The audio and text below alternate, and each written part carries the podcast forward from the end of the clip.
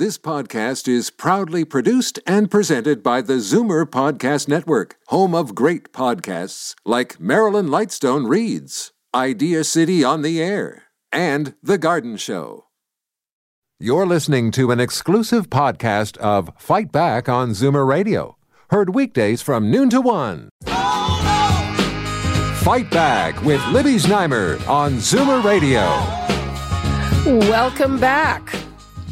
In its first annual Homeland Threat Assessment, the U S. Department of Homeland Security said white supremacist extremists remain the deadliest domestic terror threat to the United States, and they are certainly a big factor on social media, which knows no national borders. And yesterday, Facebook C E O Mark Zuckerberg announced the company's new policy that will ban posts that deny the Holocaust or distort the facts surrounding it.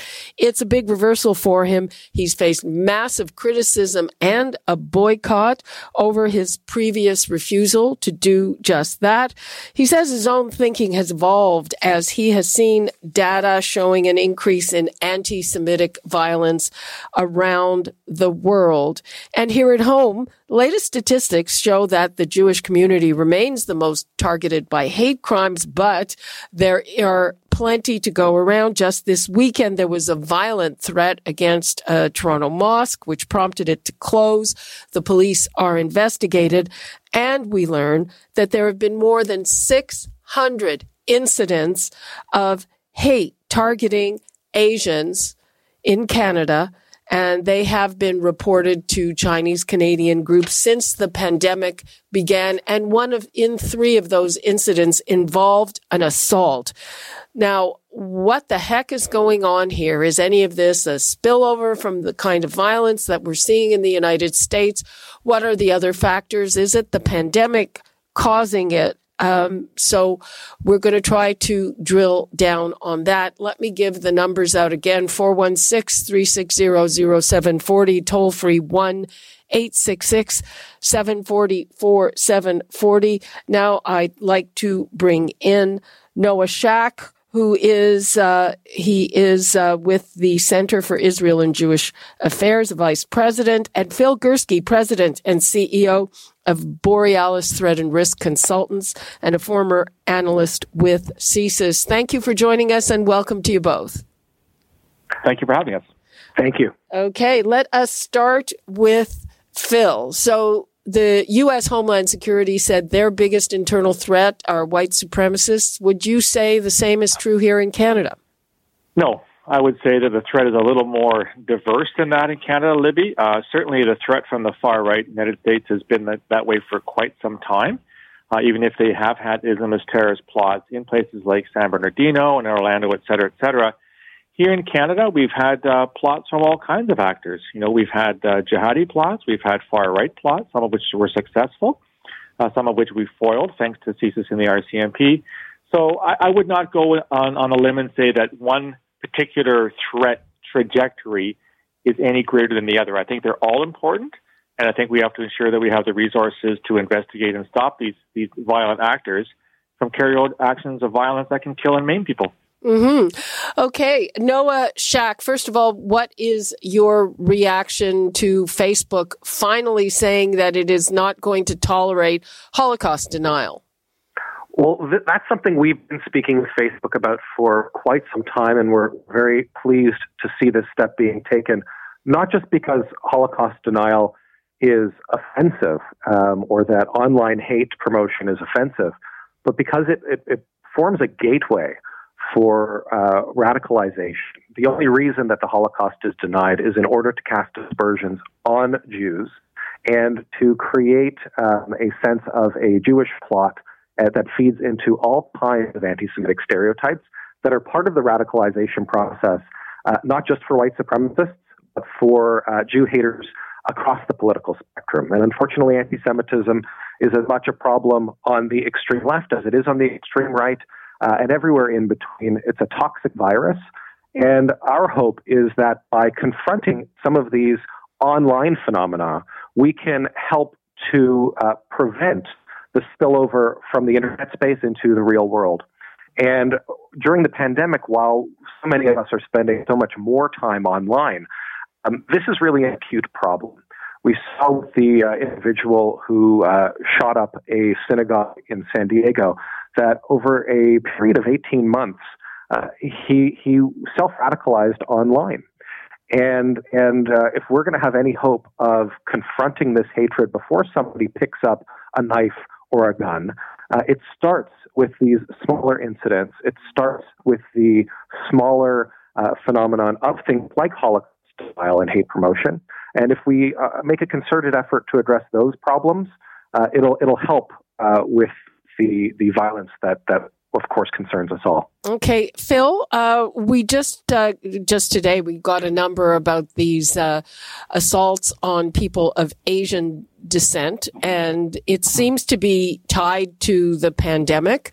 Uh, they're being blamed for it because they're of Chinese or other Asian descent. Um, and and also there was this terrible threat against a mosque. Mm-hmm. Uh, Do you see this as a direct result of the pandemic uh, and people spending more time online? What What's the cause of this? It, it, it's really complicated. Uh, and I, I will disagree with one thing your, your other guest said. Nobody self-radicalizes, Libby. It's it's, an, it's a community thing. It's about people talking to people and, and copying people. You don't, it doesn't happen in, in, in the recesses of your own mind. This has been going on for a long time, Libby. The pandemic is merely exacerbating a situation. As your pre- as your other guest said, anti-Semitism and hate has been around forever. Uh, you know, racism's been around forever. The dislike of people who are different has been around forever. The pandemic, as your guest said, with us spending more time online, is perhaps uh, acting as an echo chamber for a lot more material to be presented, but it's not causing this. This is simply facilitating it. And we are in an extraordinary time now where people, we haven't had this for, for you know, for, for, for a long time, in which people aren't going to work, they're not going to school, and they're immersing themselves in these sort of rabbit holes online. But I, I guess I, I, again, I would caution that, you know, when I, when I worked at radicalization at C S I S, I mean, it's not a very simple thing to define. It is actually very, very complex, and there are no easy solutions to it. And the other thing I would also say very quickly, the vast majority of people who posting on uh, things online, hateful things online, never do anything about them. They're, they they talk the talk, they don't walk the walk. The challenge is identifying those who will move from talk to action. And that, again, is a very complicated thing to do. We get it right a lot of the times. We don't get it right all the time. Uh, Phil, before we take a break, I do have uh, one question. That whole uh, crazy QAnon thing, which seems to have taken hold, and then I read on the weekend that it's also it's also finding a home in, in Germany. Uh, is that spreading here in Canada as well?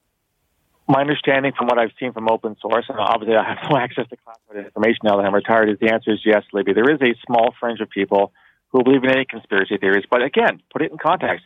When my late mother was around, she used to buy the National Enquirer. Remember the National Enquirer? Absolutely. It was, more, it was funny, right? These people aren't funny anymore. They're serious. So it's all about spreading disinformation and some people who are vulnerable to taking it to the nth degree. It's worth looking at. But again, not everyone who goes on the QAnon is going to do something violent. Noah Shack, um, you know, every year we see statistics on anti-Semitic acts. Uh, we keep seeing, seeing statistics of, about young people being completely unaware of the Holocaust or what happened. Why can we not see, you know, a lessening of this? Well, I think I think it's an important point that uh, this is a consistent phenomenon that we have seen over an extended period of time, and unfortunately, today the experience continues. Um, the Jewish High Holiday is just wrapped up, and, and uh, unfortunately, uh, there were a number of incidents of anti-Semitic harassment, uh, of worshipers at prayer, uh, and other incidents, uh, including uh, conspiracy theories about, about Jews being responsible for the covid nineteen pandemic. And, and this is a phenomenon that, that uh, persists. I think, of course, when it comes to young people, education is crucial. Um, and, and we all need to be able to identify anti-Semitism in our midst. Thankfully, here in Canada, um, uh, you know, we're not seeing uh, the level of anti-Semitism that exists in in uh, some of the European countries, even even in the United States, arguably.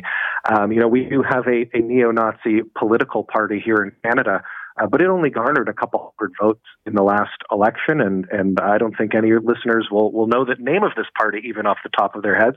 But we need to be vigilant. We have something very special here in Canada and worth protecting.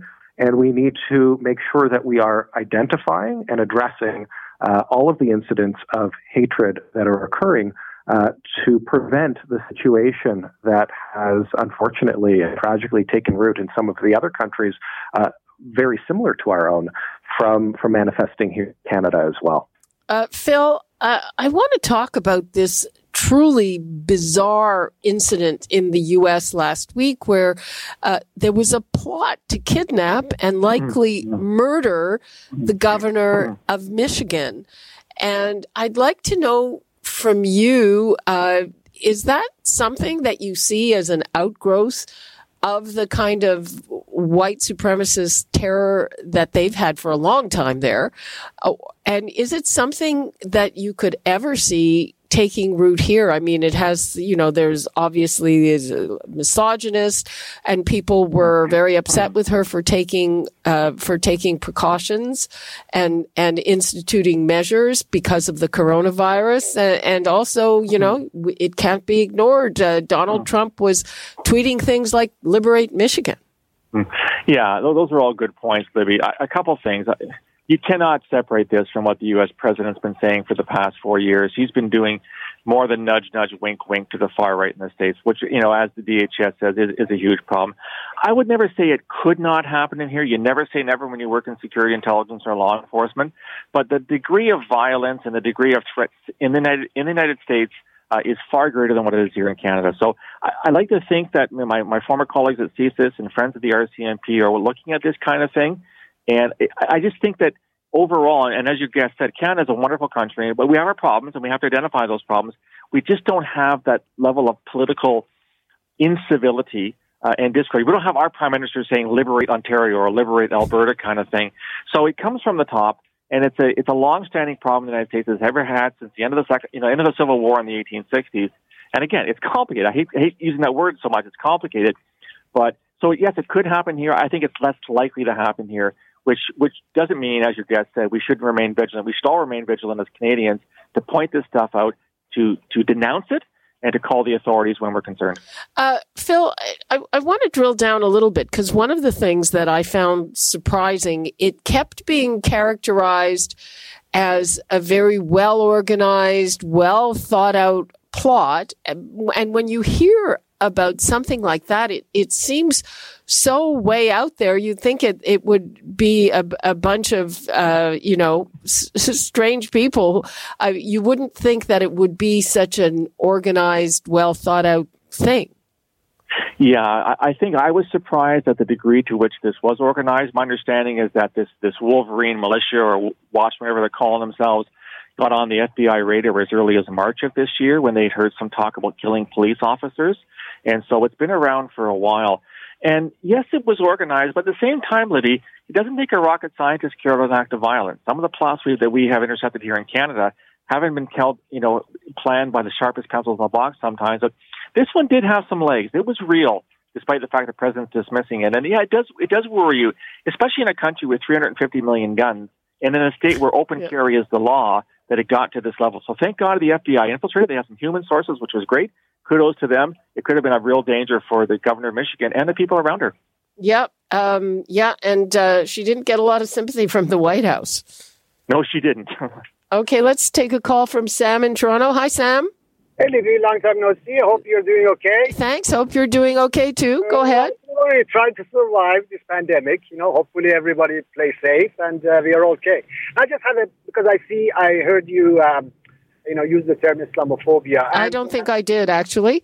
I said there were, that I didn't use that term, but anyway, uh, yeah. Okay. Well, uh, I just want to say, you know, as an ex-Muslim, I have a problem with, with the term because I understand Islam is ideology, just like Christianity, Judaism, and everything else. And in a way, we should use the term Muslimphobia, which is, uh, you know, a group of being against a group, certain group of people. That's more like it. But uh, if you if you categorize, uh, you know, Islamophobia as people who hate Muslims, you know, that's a wronging because millions and millions of people in the Middle East who have had it with Sharia law and Islam, just like myself, millions of Iranians, you know, uh, we criticize the the religion and we don't we don't want to have any live under it. So are we Islamophobes? You know, of course we are. there is nothing wrong with that, because we are criticizing the ideology that tortures us, that has put us under so much pain and, you know, whatever. So... Yeah, yeah, I think, and actually, I think the the uh, you know, I don't want to give any any credence or publicity to this threat, but I think it referred to to Muslims and, and not Islamophobia. I mean, you know, you're talking semantics. People should have the right to uh, you know, disagree with religion, be it their own or exactly. the tenets. Exactly. But this is but a violent threat. I mean, does it? What, what do you what do you make of it when you hear about something like that, Sam? Well, to me, as I said, I'm against any sort of violence against any sort of people, be it Muslims, Jews, Christian, or anything, or other ideologies. That people, as long as that ideology, as I said, is not, it's got nothing to do with people who rightly or wrongly believe in it.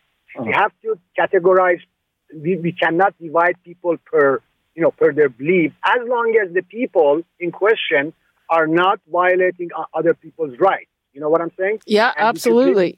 You know, but what I'm saying, what I'm saying, this this Islamophobia term is giving ammunition to, uh, you know, um, Silicon Valley, like uh, Twitter, Facebook, anywhere else, to censor people who are rightly criticizing the religion that is tyrannical over them. They're using tyranny over them. Like I know, like thousands and thousands of Iranians who are being, for instance, blocked on Twitter with a simple report because they're against Muhammad. Or they're writing. Uh, oh yeah, that, you know, uh, we should take that up in the last few minutes. But that's a that's a good point. I mean, uh, the question is always, where is the line? Now, Mark Zuckerberg came under a huge amount of criticism where he refused to draw the line against Holocaust denial for years.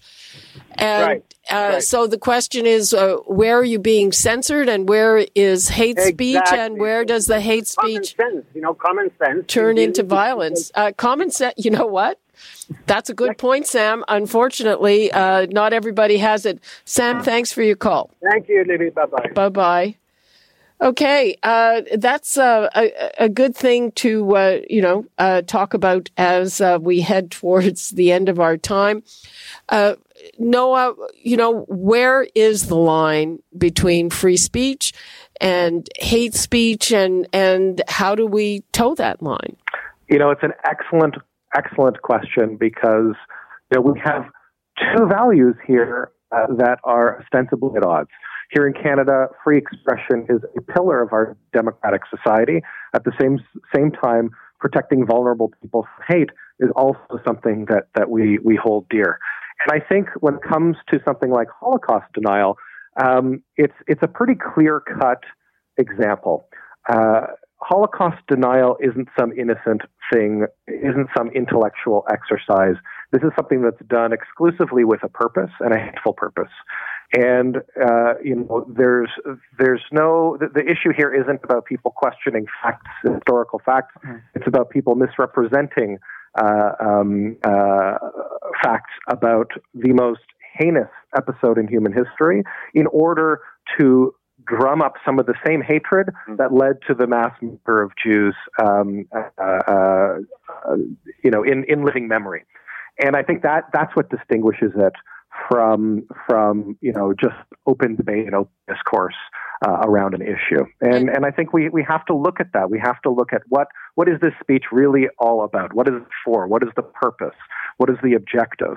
Uh, before we, we weigh in and, and determine whether or not it's hateful. And, and, and there's also a difference and a distinction that I think more Canadians need to understand, that uh, something can be hateful and not criminal. And, and, you know, as we are, are engaging with what do we do about hate speech in our society, sometimes it's not rise to the, the level of criminal promotion, but when it is, it needs to be prosecuted. And, and we haven't seen very many uh, prosecutions of hate promotion uh, here in, in Canada for a number of reasons. Okay. And um, Phil? Sorry, Phil? I, uh, yeah, I, I, Go ahead. I, I agree. I agree with Noah. I mean, you know, Holocaust denial is simply unacceptable on any level. We may disagree on where that line that you know Sam talked about. You talked about Libby. It, it is tough. It's tough to you know go from freedom of expression and difference of opinion to actual hate. Common sense makes a lot of sense to you and me, Libby, but common sense is not the law, unfortunately. And I think that we will continue to struggle as humans to determine what's okay, what's not okay, and what's criminal. it's, again, sorry, I've used it again, Libby. It's complicated, and I just wish we had an easier way to figure this stuff out. Okay, uh, I think that's a good note to wrap things up on. Thank you so much, Phil Gurski and Noah Shack. Appreciate your time. Thanks, Libby. Thank you. Okay, and that's all the time we have for Fight Back for today. You're listening to an exclusive podcast of Fight Back on Zoomer Radio, heard weekdays from noon to one. You're listening to an exclusive podcast of Fight Back on Zoomer Radio, heard weekdays from noon to one. You're listening to an exclusive podcast of Fight Back on Zoomer Radio, heard weekdays from noon to one. This podcast is proudly produced and presented by the Zoomer Podcast Network, home of great podcasts like Marilyn Lightstone Reads, Idea City on the Air, and The Garden Show.